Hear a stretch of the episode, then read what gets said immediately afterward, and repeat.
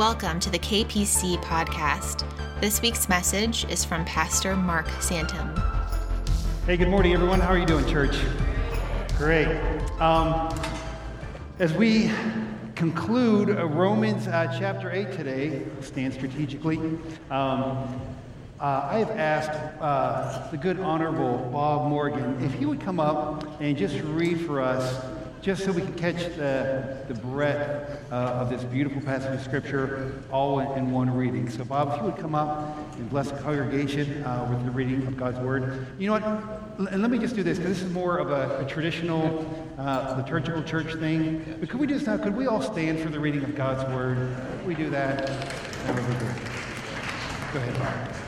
From Romans 8.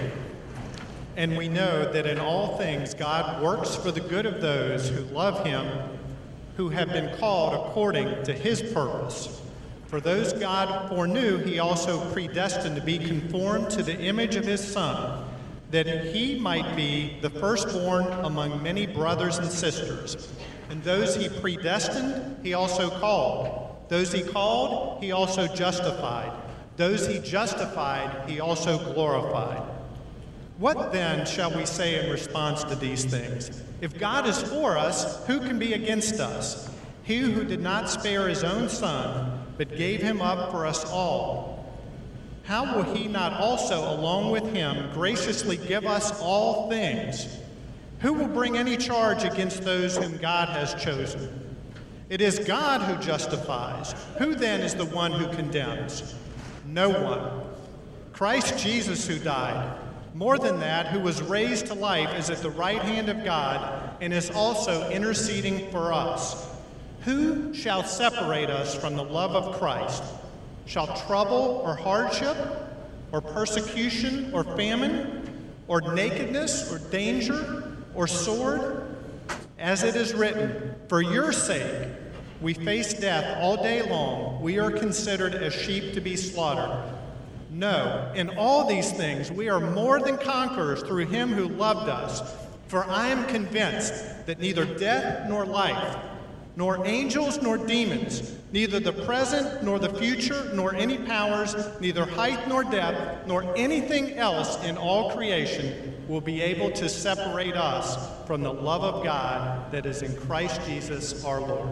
Amen. Thank you, Bob.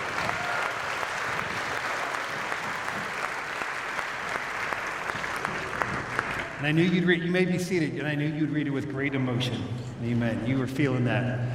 Uh, let's ask God's blessing on our time today. God, we thank you for just even the reading of your word, just how your word ministers to us. We don't always need to preach it up and prop it up. Your word, which remains forever long after uh, the grass fades and the, the, the flowers wither, your word stands forever. So we just thank you for the inherent power of your word.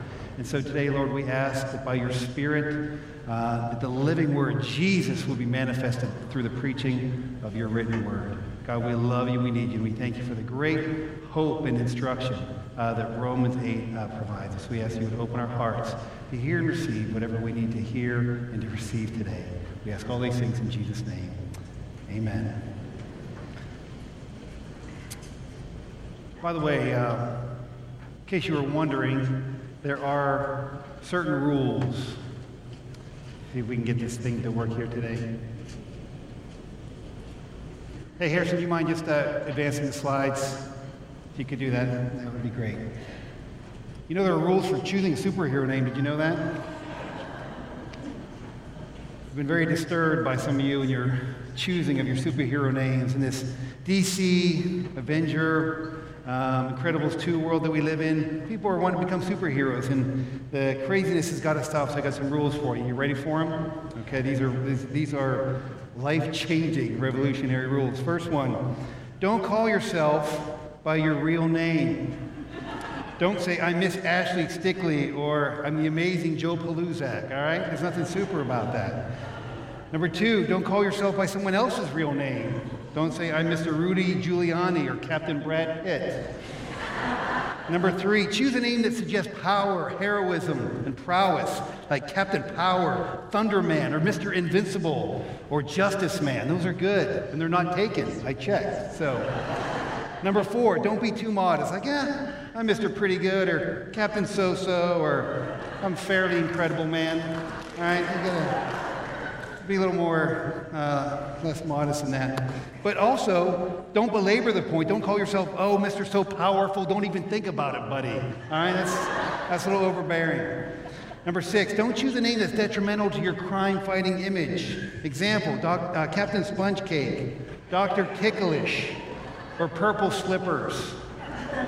Those will not fly. Those will not incite fear into your enemies. Number seven, don't choose the name of an existing superhero unless you have lots of money enjoy fighting litigation instead of supervillains. Number eight, it's no use calling yourself Captain Invincible if your only power is to control calico kittens and you suffer from a congenital heart condition. Just asking for trouble. Number nine, don't call yourself the invisible boy if you're not invisible. Number 10, don't call yourself the invisible boy if you're a girl. Number 11, don't give away important information in your name. This is key. Don't, for instance, don't call yourself the glass jaw or Captain Vulnerable to Chlorine or Petrified of Heights Man. All right? It's a little too much info. And finally, don't call yourself the Green Avenger if you wear an orange costume. It'll just confuse people. All right? So, you got this down? All right, expect KPC to do better in that department. Um, the reason I mention that because there are also rules for basic Bible study. And a lot of you are great students of God's Word. You know that when you open God's Word, you don't immediately just start wielding the sword around carelessly and making application right off the bat. You know, there's careful observation of a text that has to take place. Then you ask all kind of interpretive questions. The questions should be long. You cross-reference those with other scriptures, and then you make careful application. That's what you do. Another really good rule is context. How many of you have ever been embarrassed because you quoted as this great verse your whole life, and then you read it in context and realized, you know what, it really doesn't mean that. So,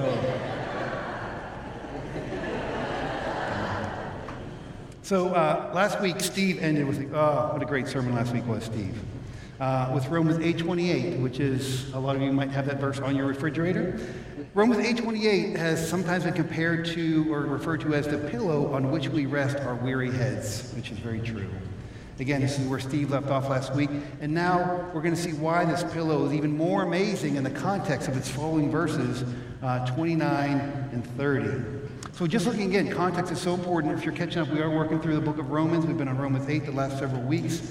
Um, when you look at the last few chapters in Romans, they give the beautiful benefits of becoming a believer. Here's some good alliteration for you. Um, in Romans 5 and 6, we, we, uh, Paul discussed the glories of experiencing peace with God. In Romans 7, uh, the, the joys of experiencing freedom from the tyranny of the law. And then in Romans 8, experiencing life in the Holy Spirit. Now, Paul brings a beautiful climax to one of the great chapters of the Bible, Romans 8. So let's bring verse 28 into kind of a brighter light as we look at verses 29 and 30, which starts with the conjunction for, right? So that means an explanation is coming. You know those conjunctions, conjunction, junction, what's your function, right? For is going to tell you that there's an explanation coming. So if um, I'm going to read for you Romans 8, 29, 30, but I'm also going to throw in the bonus 8, 28, so again, we can see it in context.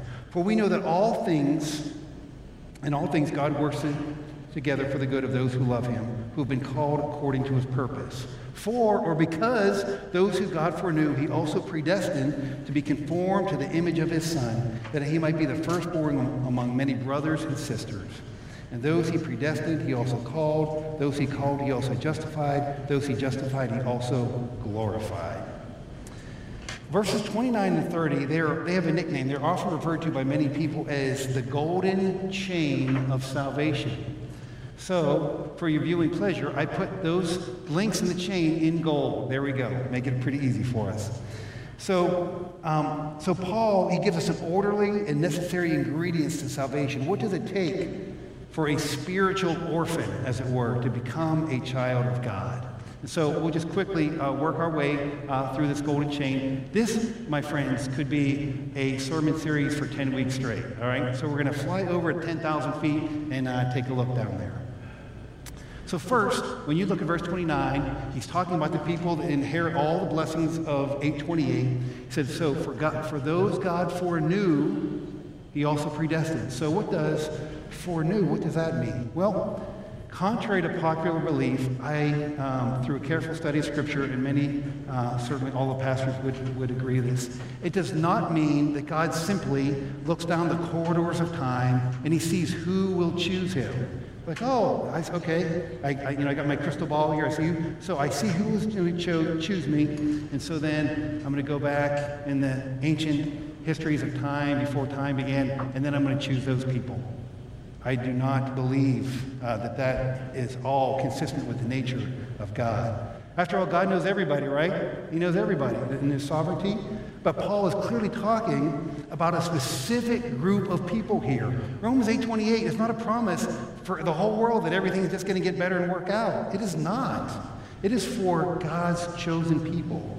And so, just as Romans 8:28 is not a promise to everyone, but uh, just to a particular group of people, this foreknowledge is not just an intellectual apprehension that God just happens to know. He gets the 411 on who will say the sinner's prayer in the future. It does not mean that. It is much deeper and much more beautiful than that. The knowing that we're talking about here, the foreknowing, is not just informational, but it's almost like whenever in, the, in, in, Genesis it says Adam knew Eve, all right? That doesn't mean he just read uh, the information on her Facebook profile, right? He knew her in a very intimate, relational, loving way. So it would almost be a better reading to say, those that God foreloved, he predestined. This, mean, this has the idea of God setting his seal upon our souls before we even came into existence. And that's a beautiful thing of God. It's an intimate knowing, a seal of love put on one another. Um, and we, of course, that bears out in 1 John 4. We love God. Why? Because He first loved us. All right, so that's the first link in the chain, the foreknowledge. And those He foreknew, He also predestined. So, predestination, that's a word that just rouses people up, it inspires people and scares people all at the same time. The word here, the Greek, literally means to decide upon beforehand or determine a horizon and set out for it. I mean, just look at the word there. You don't have to um, be an academician there. Pre means before, and uh, destined means your destination or the end of your journey. So God knows the end uh, before uh, we even know the beginning. But you know what I love about this verse? And I, uh, I mentioned it at uh, a Youth Sunday a few weeks ago that God just didn't conform us. Remember, this verse doesn't say, he didn't predestine us so that we would go to heaven. For as true and wonderful as that is, He predestined us to be conformed to the image of His Son. Remember the video we showed a few weeks ago, the sculpture, the sculptor video? Yeah, that, that was painful in a lot of ways, right? But that's what we've been predestined to, to be conformed to the image of Jesus. And, not, and, and, that's not a calling, uh, you know, that would be an invitation for everyone, but very few are actually on that road right now. Um, you know what I love about this? Is that, it, again, it makes sense of the suffering that we go through. Because how do we become like Jesus, like Steve mentioned last week? You got to tread the road of pain and suffering. That's what's so beautiful about the Christian life. Jesus gives meaning to the suffering and the pain in our lives. And what I love about this predestination, it takes all the boasting away from humanity, knowing that it's Almighty God who authors all of salvation. So you go down to the next link in the chain there to be conformed to the image of his son that he might be firstborn born among many brothers and sisters. We are his brothers and sisters. And those he predestined, he also called. So John Stott, I love what he wrote. He wrote, God's call is the historical application of his eternal predestination, which means he has called us uh, before we were a thought in anybody's eye except for his. But then in this life, we hear the call of God in time and space and history.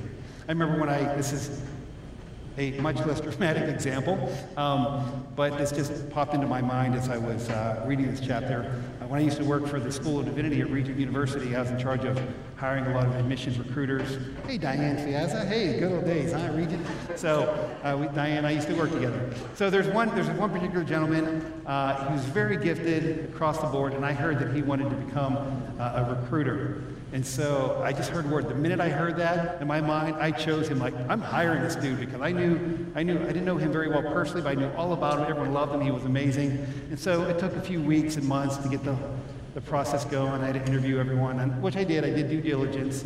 And uh, he interviewed. He worked real hard for his interview. He was nervous and scared whether he was going to get hired. The whole time I was like, this dude, I'm to hire this dude.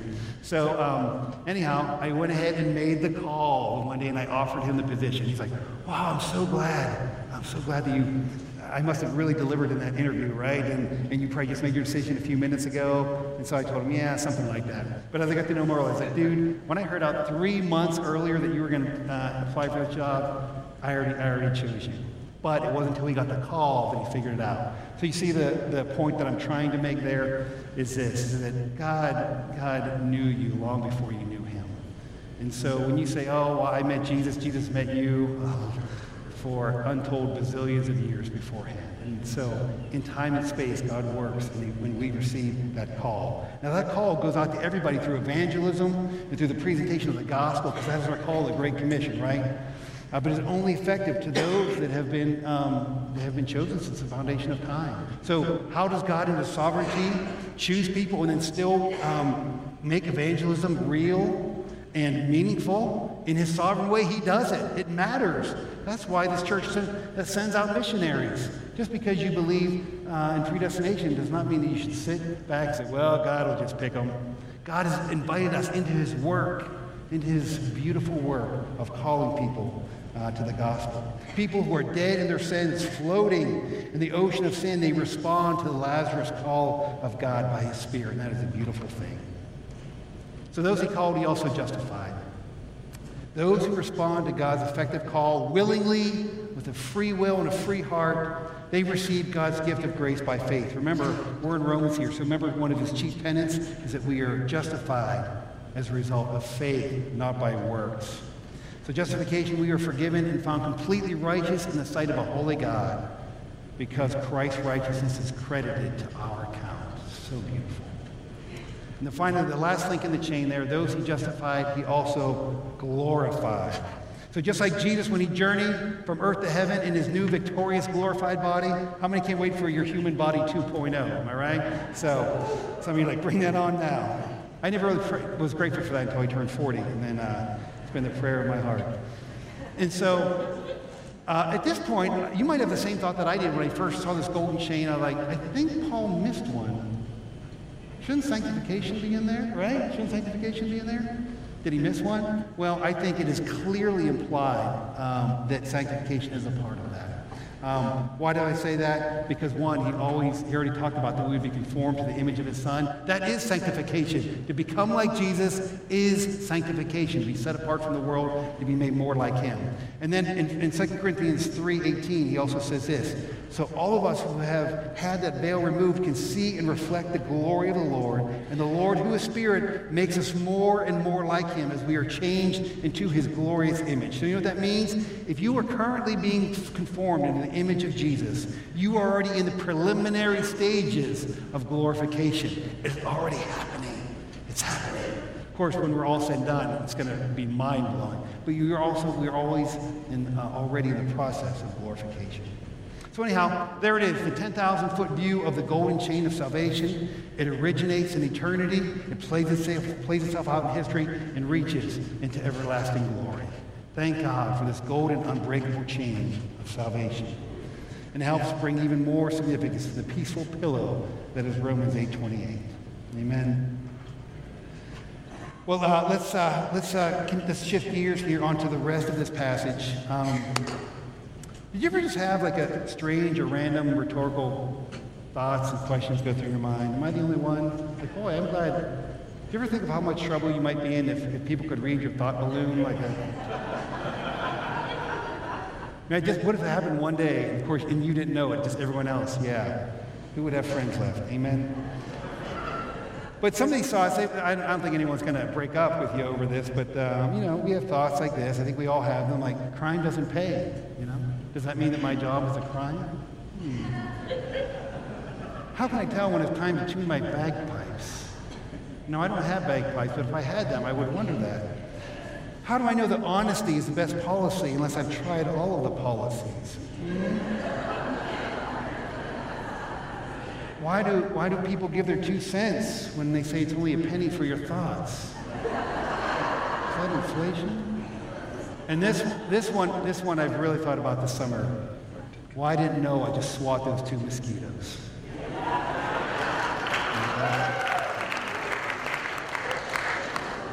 Noah, why? We have a few words for Noah when we see him. It's this, that was it. Anyhow, as Paul loves to do, he asks three much more significant rhetorical questions than I just asked um, to drive his point home. As we consider the, the three questions that finish out chapter 8, we see Paul is really, he's eager and ready to give these answers away because he would, he would, as we call them, he would consider them no-brainers, right? And so um, this is like uh, the answer key. I'm going to give you the answer to Paul's three questions right up front. I'm giving you the answer key right now. So according to verses uh, 31 through 39, when it comes to the matter of salvation, here are the answers. There is no opposition. There is no condemnation and there is no separation. Mm. There is no opposition, there is no condemnation, and there is no separation.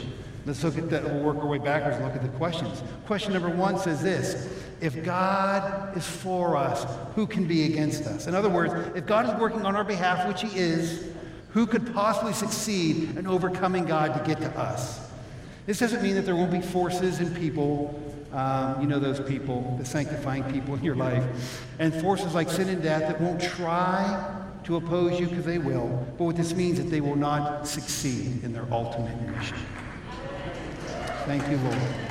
So then Paul asks another question to respond to a question. This dude just loves questions. He says this to help answer this question. He says, He who did not spare his own son, but gives him up for us all, how will we not with him graciously give us all things? So imagine that, I'm just give you a little scenario here. Imagine uh, there was a man that comes across a teenage orphan, right? And sees that he is uh, dying uh, from disease, right? And he's dying of hunger.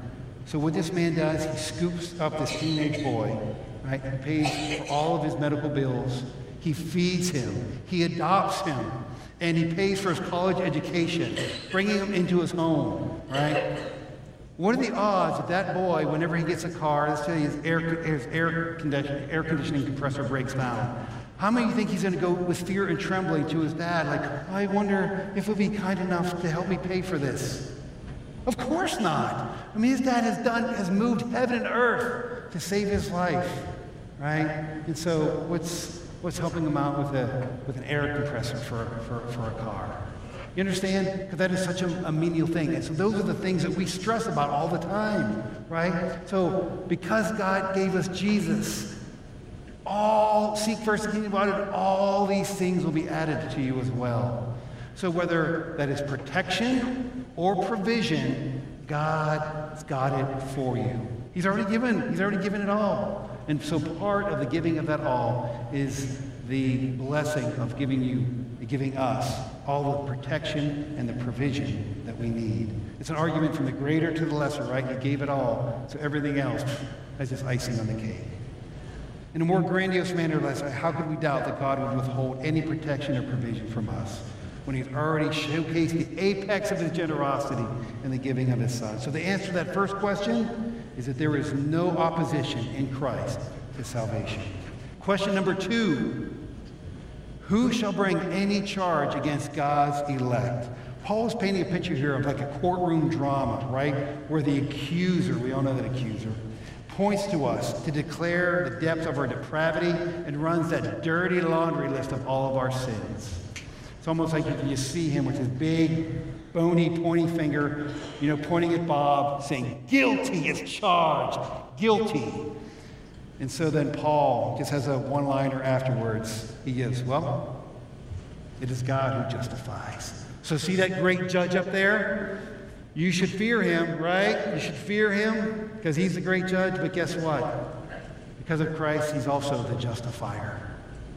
And that changes everything. We know that it is God who does both. Because of the work of Christ, we have been declared innocent of all charges and righteous in the sight of God. You know what I love? There is no double jeopardy in the courtroom of heaven. Once you've been charged and forgiven, you cannot bring those charges up again. But oh, we know the enemy does try that. How many of you have been reminded by the accuser of that, that laundry list, right?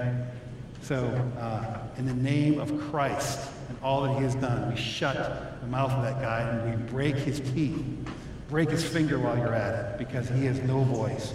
Once you have been justified, you're declared um, righteous, no one can unjustify you. Because indeed, Jesus paid it all. Jesus paid it all. I'm not going to sing. Steve did that last week. He can carry a tune um, much unlike myself. But in the joy of my heart, I will sing that. That'll be the song of my heart for all eternity. Jesus paid it all. So the answer to the second question is that there is no condemnation for those who are Christ. That's how Romans 8 starts. Romans 8 1 says, There is therefore no condemnation for those who are in Christ Jesus.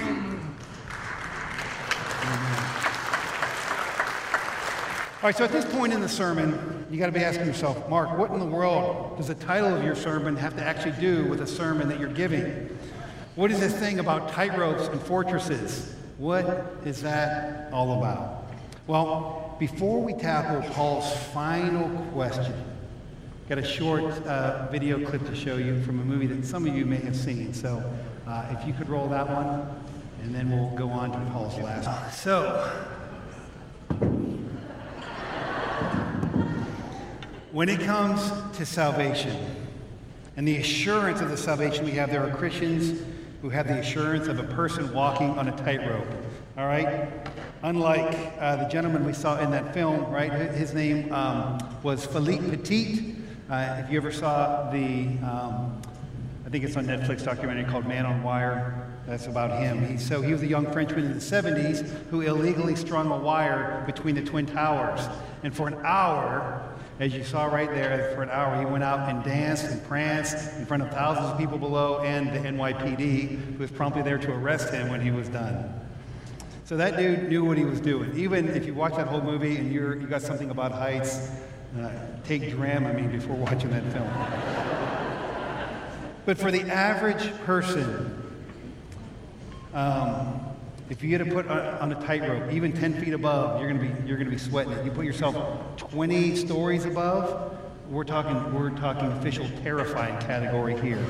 And so, just to have a pole, and just to realize that when it comes to salvation, some of you feel, whoa, whoa that if you take a wrong step, right, or if you get careless, or if you're on the wrong side of a strong breeze, that you may, you may topple over and fall down and you will plunge out of the reach of God's grace and His love. I grew up like that. And that, my friend, we talk about bondage, that is bondage. That is fear based and that is not of the Lord.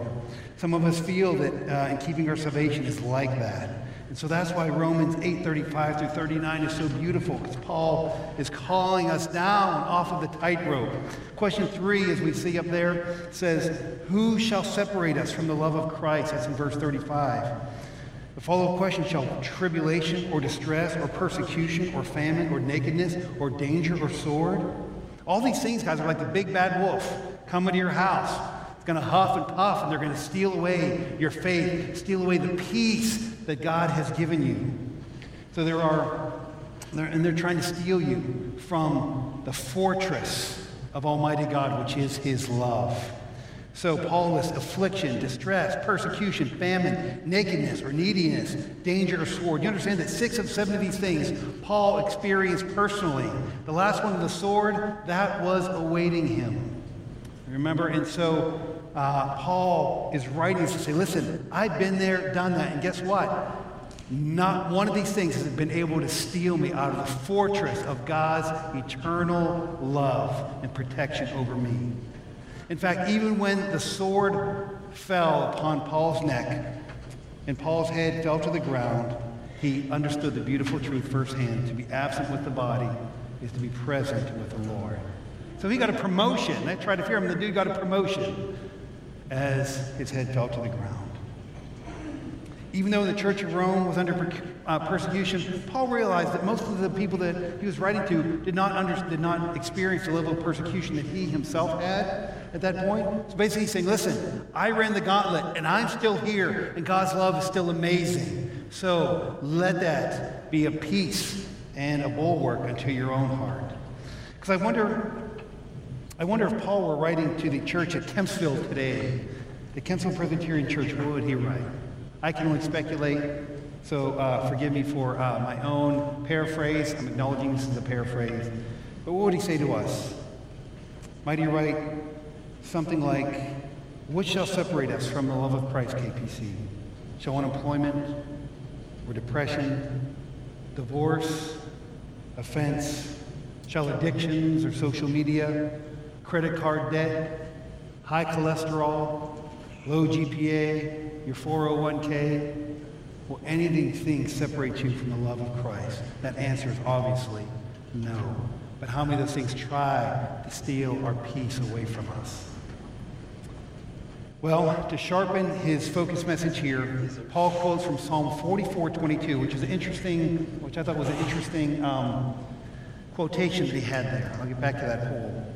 He writes, he quotes from Psalm 44 22, it says, For your sake we are being killed all the day long, we are regarded as sheep to be slaughtered. In this psalm, the sons of Korah lament the death of those who belong to God that died in the hands of evil men. In essence, Paul is saying to the Romans that there is nothing strange or unexpected about the suffering that you are facing, as they are subjected to humiliation, defeat, mockery, torture. Remember, the time of Nero, uh, Christians are torn apart by lions and they're used as human torches. So many of them would understand firsthand the very things that Paul went through. But Paul once again connects the unlikely dots between suffering and love. The more you suffer for Christ, the more you experience his love and the more you love him in return. This is a great story. I heard it firsthand. Uh, if any of you know who Dave Roever is, Vietnam veteran, he was a Navy boat gunner that um, was trying to save his men by picking up a phosphorus grenade and throwing it away from himself and his men, and it went off beforehand, blew his hand off, and uh, blew up in his face. It is a miracle that Dave Roever even survived. If you ever see a picture of him, um, you may not get to unsee it for a while. He is grossly disfigured. But the, the man loves God, he loves his country, and he travels all around to um, share the faithfulness of God. This is one story I remember him sharing. I think I have most of the details right, but the essence is absolutely true. He was having lunch with a friend at a restaurant, and he saw two young teenage boys over at one of the other tables, right? And so he noticed in his conversation that there were, there were American flags on the table. It must have been around Independence Day or Memorial Day. And so they were taking the flag and they were, you know, like beating on it, stomping on it. And so he's looking over, and of course, this is agitating him a bit. The one kid pulls out his lighter and lights this little flag on fire. So anyhow, something in Dave Roever, boom, it snaps. He gets up. He's a big monstrous guy, by the way. He comes over to these two teenagers' table bam, and slams his hand down on the table. They look up, you know, in shock, you know, with the, the flag on fire. And he says to him simply this He goes, You don't love her because you never suffered for her. And I thought, boy, that I don't know if these guys ever got it. But I tell you what, because he loved his country enough to serve, and then uh, he suffered in ways that most of us never will. There was a love born for the United States of America that these kids had no clue of. They're coming here just burning the flag and thinking that, that nah, that's all good fun. But whenever you love something, you suffer for it. And whenever you suffer for something, you love it more. So what a great principle in life. So, I mean, I'm even convicted of this. When you think of the things in life that you should love, whether it's God, you know, His Word, your wife, your children, your coworkers, your neighbors, and you say, why is there a lack of love in my life? Ask yourself, how much do you sacrifice for them? Because sacrifice and love, they go hand. And love breeds sacrifice, and sacrifice breeds love. And that's what Paul's trying to say to you. Hey, when suffering comes, oh, man, you're going to experience the fortress of God's love like you never have before. Final verse, three verses, bringing chapter 8 to a crescendo, says this. No, in all of these things we are more than conquerors through him who loved us. For I am convinced that neither death nor life, nor angels nor demons, nor the present nor the future, nor any powers, nor any height nor depth, or anything in all creation will be able to separate us from the love of God that is in Christ Jesus our Lord. In spite of and by means of these hardships, Paul makes an outrageous declaration. that we are more than conquerors through him who loved us. Not, it's good to be a conqueror. How many think, ah, if you, if you said, I, was, I conquered today, that's a good day. But Paul's like, ah, that's not good enough. It's like, you have to dominate. We're talking like Pittsburgh Steelers domination over the Cleveland Browns kind of domination. You know what I'm saying? Uh, Paul's so pumped up here, he coins a Greek word, huper nikeo, which means to be an overwhelmingly conqueror, an over, to overwhelmingly conquer. And so the irony here, if you can see the irony, is just a few verses ago, he says we are sheep to be slaughtered. So a, a sheep to be slaughtered is the most unconquering thing in the planet, right? So now he's saying that we are conquering sheep. You want to show that next slide? Yeah, that's who we are. That's us. We are sheep that are so fragile, but in Christ we are more than conquerors. We are super conquerors. And Paul's trying to paint that picture because it doesn't make much sense in the natural. It's a beautiful thing. Because we are seated with Christ in his heavenly fortress, we have the upper hand over things like the power of sin and death, angels and demons, the power over time, the power over earthly and spiritual rulers, the universe's grandeur, everything that is created in all of creation.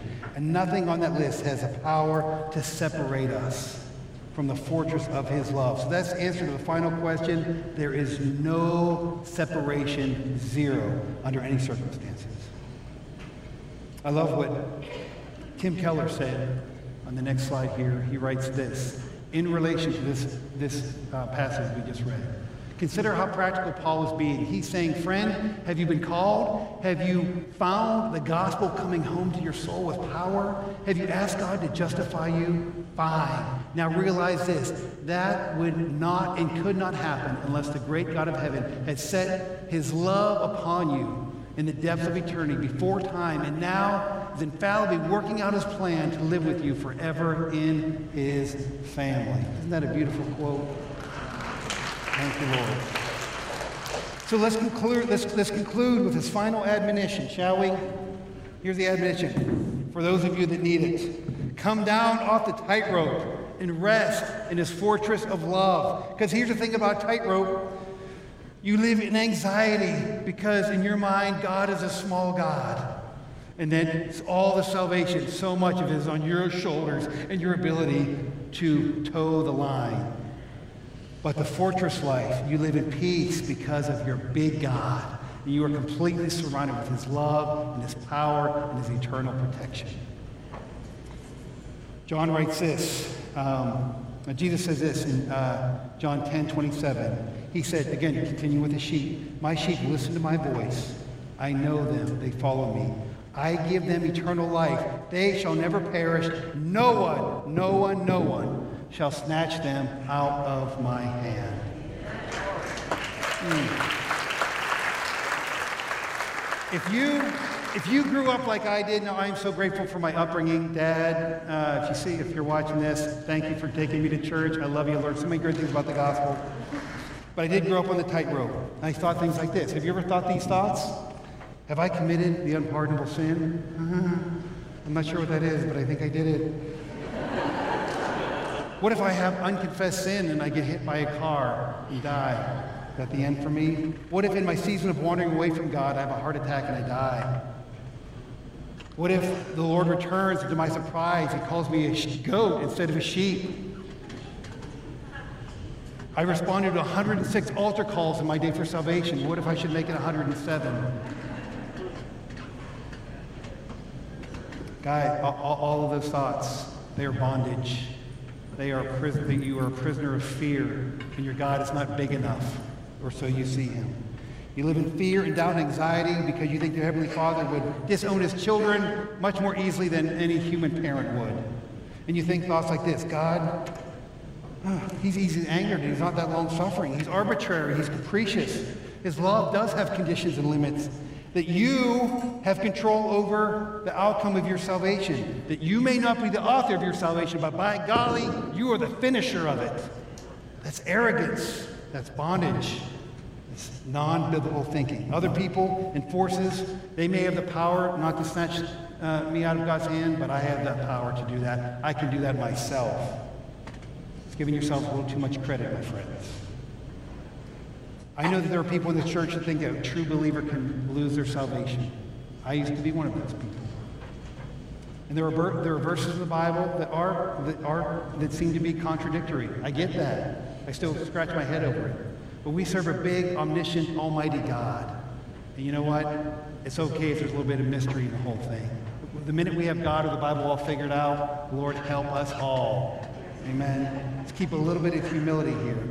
And I know I speak on behalf of the pastors here that we believe on the whole, the scripture speaks to a big, beautiful, sovereign, almighty God who authors salvation from the very beginning and finishes it to the very end. Remember, he is called the author and the finisher of our faith.